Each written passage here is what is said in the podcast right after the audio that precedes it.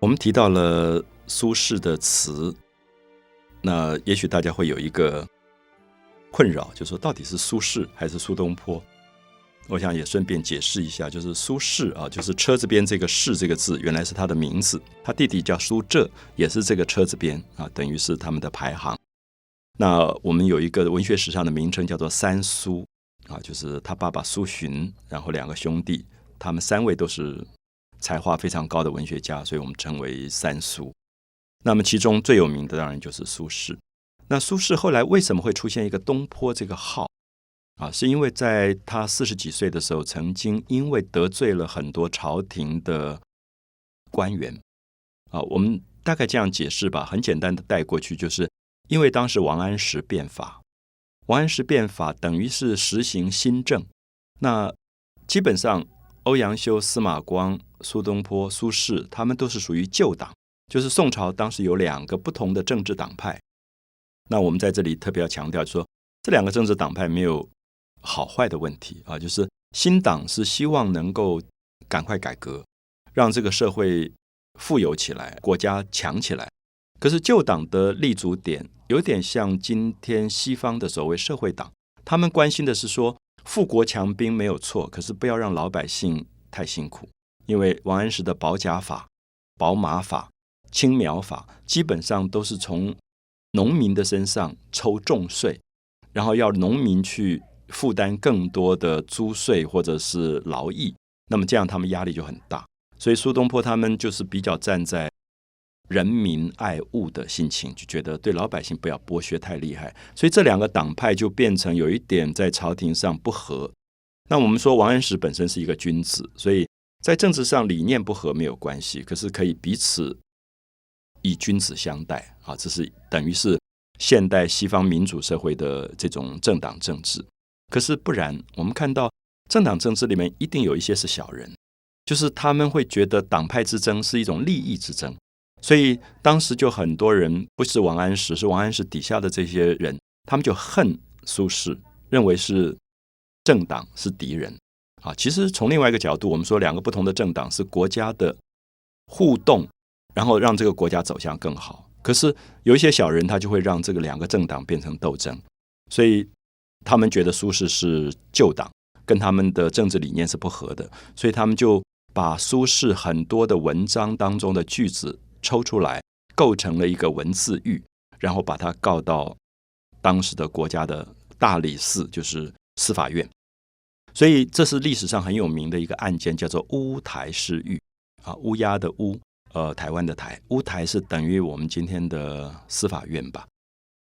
当时就受理了这个案件，然后把苏东坡关起来。苏东坡当时也是一个大官，关起来，然后等于他是政治犯，就审问他是不是。某些文章里面有讽刺国家、呃批评新政，或者是对皇帝不敬的，对皇帝不敬是可以判死罪。所以当时他关了一百多天，我们叫做乌台诗狱啊，也有人叫做百日诗狱，就关在监牢里。那关在监牢里，我们可以看到，也是苏轼这个人所面临到的最大的生命的一个打击，因为他一向是一个非常自在开朗的人。那其实他是不懂政治斗争的，可是碰到这一群小人，他大概真的是被搞得很惨，每天审问审问这样。那么这个时候，他写下了很有名的绝命诗啊，给他的弟弟苏辙，因为他想大概会被判死罪吧，所以他就写了绝命诗，说：“是处青山可埋骨，他时夜雨独伤神。与君世世为兄弟，再结来生未了因。”啊，大家听得出来，这是一个绝命诗，就是说。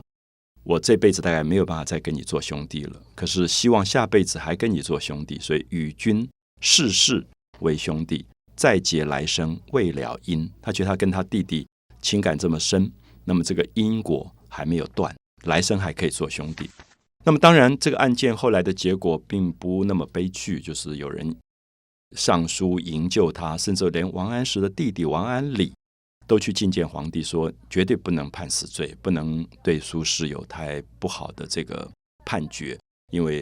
在历史上会被批判的啊，就是你对一个这么好的一个文学家进行一种迫害。那么，所以后来皇帝就放了他，那赦免了以后，等于是革除一切的官职，就把他下放一个地方叫黄州，在长江的岸边。所以黄州现在变成很有名的一个地方，就当时是一个小渔村，就把苏轼放在那个地方，让他呃过苦日子。那这个时候，苏轼因为有一个朋友就帮助他，就是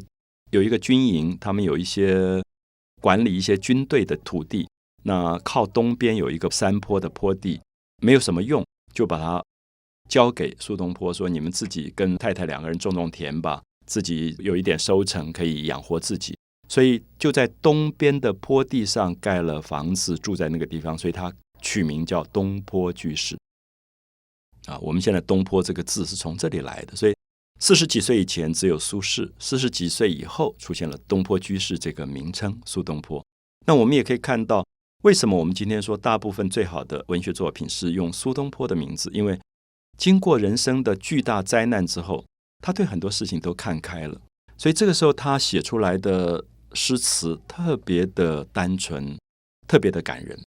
我们举一些大家很熟悉的例子，像《水调歌头》啊，我想很多朋友不但会背诵这首词，可能也听过很多现代的歌手还把它唱成现代的流行歌。那么也可以说明苏东坡的文学在民间有这么大的影响力。他是中秋节写的，写给他弟弟的，因为当时他跟弟弟不在同一个地方居住。所以他有一点想念他的弟弟。他看到月亮，我们知道中秋节是团圆的时间，所以他就说明月几时有？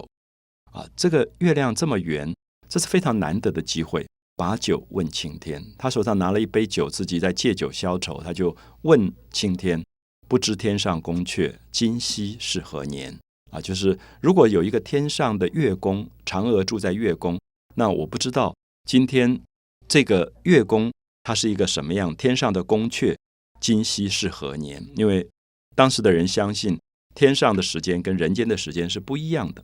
那苏轼有一点觉得自己是天上的仙人到人间来生活，所以他说：“我欲乘风归去。”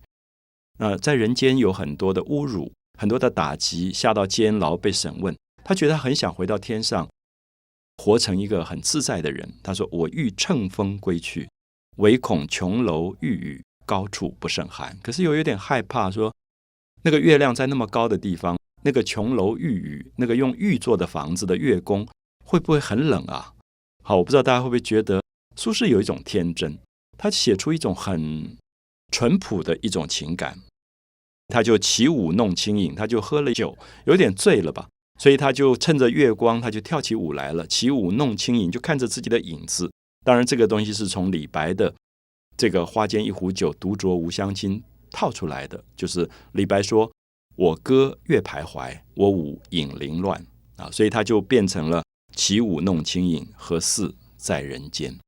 所以我想这样子念下来，大家会感觉到苏轼的词里面有一种平白，有一种朴实。他很少用非常难的句子，所以你读他的诗，